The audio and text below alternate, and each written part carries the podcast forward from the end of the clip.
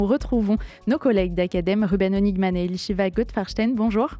Bonjour. Bonjour Elsa. Bien sûr, à la une d'Acadème cette semaine, la disparition euh, de Robert Badinter sur laquelle vous revenez, Ruben. Oui, immanquablement. Euh, on est tous inondés depuis euh, quelques jours de postes et d'hommages à Robert Badinter et c'est tout à fait normal et juste. Seulement, le problème quand les personnalités importantes meurent, même n'importe qui, c'est qu'elles deviennent rapidement des icônes et qu'on oublie de s'intéresser à ce qu'elles ont vraiment pensé, à ce qu'elles ont vraiment dit. Et donc, nous, on propose des contenus de conférences qui s'étendent sur 15 ans d'intervention de Robert Badinter pour l'écouter. Et puis, euh, j'ai remarqué que nous, les Juifs, on a beaucoup de défauts, mais un auquel je pense, c'est qu'on a envie souvent d'enjuiver les gens plus que de raison. Et chez Robert Badinter, c'est un peu le cas. Euh, bien sûr, il y a la dimension juive, mais moi, ce qui m'a frappé en l'écoutant, justement, euh, sur Academ, c'est cette dimension universel et j'entends par là noachide, c'est-à-dire que vous savez qu'il y a les dix commandements que tout le monde connaît, mais aussi sept commandements, sept lois noachide pour qui sont une sorte de constitution pour l'humanité. Il y en a qui sont bien connus, euh, l'interdit du vol, du meurtre, de l'inceste. Il y en a le petit dernier qui est, qui est un peu oublié, c'est l'obligation d'établir des tribunaux. Et je trouve que quand on entend Robert Badinter s'exprimer, il y a chez lui cette rage, cette intransigeance d'établir une justice. Et c'est très fort. Et j'invite euh, tous les internautes à, Regardez ces contenus sur Academ.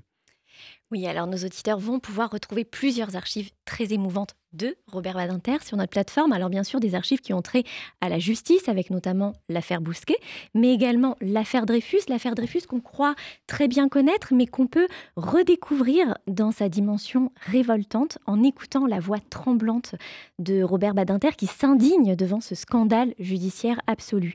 Mais ce matin, euh, j'aimerais vous parler d'une autre archive, une archive que j'ai moi-même découverte à l'occasion de sa disparition ce week-end. C'est un Robert Badinter inattendu qu'on va pouvoir euh, faire entendre à nos, à nos auditeurs. On se souvient qu'il a publié il y a quelques années Idis, un ouvrage consacré à sa grand-mère maternelle, euh, immigrée euh, de l'Empire russe, une femme de condition modeste. Et à l'occasion donc de la présentation de, cette, de cet ouvrage, il s'exprimait à la synagogue de la rue Copernic. Et on va l'entendre, on va entendre sa voix vibrer pour célébrer la vie et l'amour de son peuple. Edelman était un chirurgien polonais qui était au ghetto de Varsovie, numéro 2, après la mort de Mordenstein. Edelman a pris le commandement, bien connu, un homme tout à fait exceptionnel, et qui me disait qu'un terme, à ce moment-là, dans l'hôpital juif du ghetto, il voyait passer dans le terrible été 42, quand on a vidé le ghetto de Varsovie pour euh, aller à Treblinka, terminer la chambre à gaz par centaines de milliers. Et vous voyez passer, et il avait été frappé par un rabbin illuminé, en transe, un rabbin magique, imagine si aisément, qui avançait et disait Juifs, réjouissez-vous, nous allons bientôt voir la vie éternelle disait aussi le Reim. Le Reim parce que pour nous, juifs, c'est la vie qui compte. La mort, c'est pour les SS. C'est un mot formidable. La vie, c'est pour les juifs qu'on martyrise et qui vont mourir. La mort, c'est pour les SS parce qu'ils la portent en eux. Sublime, sublime. On rêvait beaucoup là-dessus.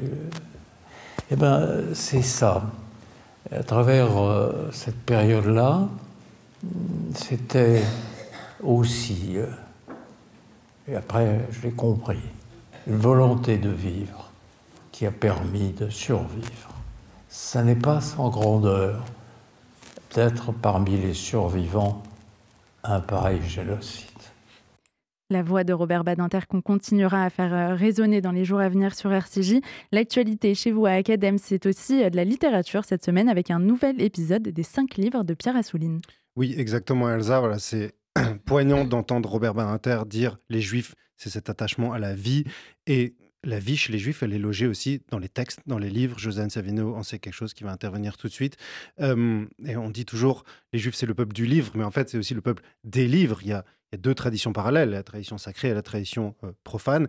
Et ce qu'on fait chaque mois à Academ, c'est qu'on propose un rendez-vous littéraire incarné par Pierre Assouline, membre de l'Académie du, du jury Goncourt, écrivain lui-même, et qui reçoit à chaque fois trois auteurs, euh, sur des thèmes différents, sur des époques différentes, dans des styles, des plumes différentes, euh, et qui donne deux coups de cœur. Et c'est pas juste pour le petit jeu de mots qu'on a appelé ça euh, les cinq livres, qui fait référence évidemment au Pentateuque. C'est parce que exactement comme dans le Pentateuque, dans la Torah, on a des sujets qui n'ont rien à voir les uns avec les autres, qui sont juxtaposés et qui finalement, grâce à la magie de Pierre Assouline, finissent par dialoguer parfois à leur insu. Et parmi les trois invités, ce mois-ci, vous avez notamment reçu Valérie Zenati.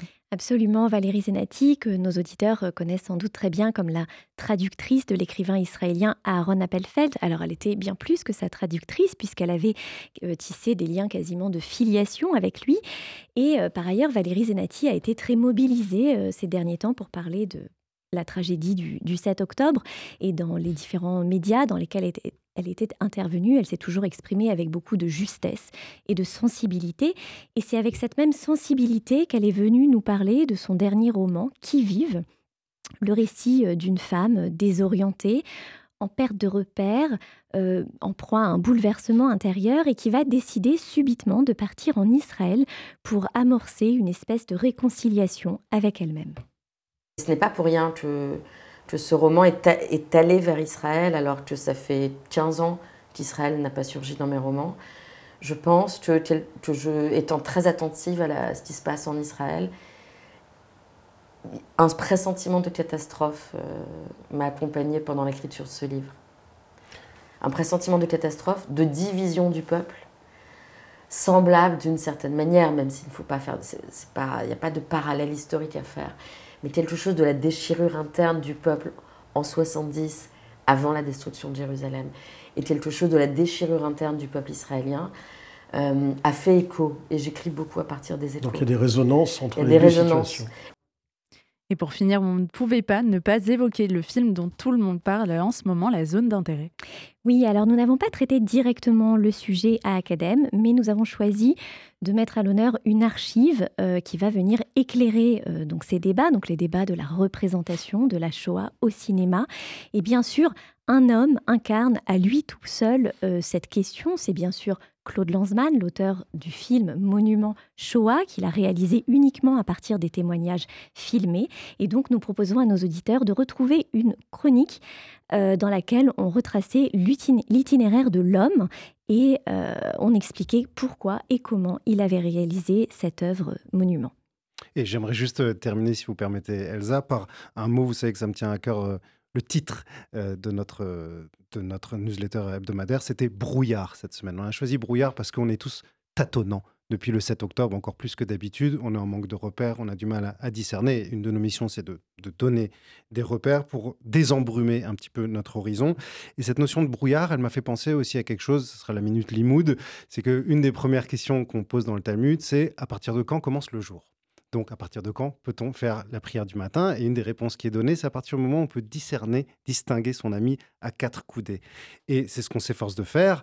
Et nous avons aussi une newsletter Limoun chaque semaine. Et euh, vous savez que depuis quelques semaines, on a quitté les grands récits de la Genèse, de l'Exode, où on s'ennuie jamais, c'est passionnant, ça pourrait durer des années. Et on est arrivé dans les épisodes un peu laborieux, barbants, de la description minutieuse du tabernacle, de l'arche, les tentures, les sacrifices, des choses qui ne nous parlent pas. Eh bien, cette semaine, on propose un bijou sur Academ, un commentaire de la paracha Teruma par Tsivia Frank Vigoda, qui est professeur de littérature française à l'université Ben Gurion de, euh, Beersheba, et euh, qui nous explique comment, dans cette petite boîte qui est l'Arche Sainte, on peut faire rentrer l'infini dans le fini. J'invite tout le monde à regarder ça sur Academ.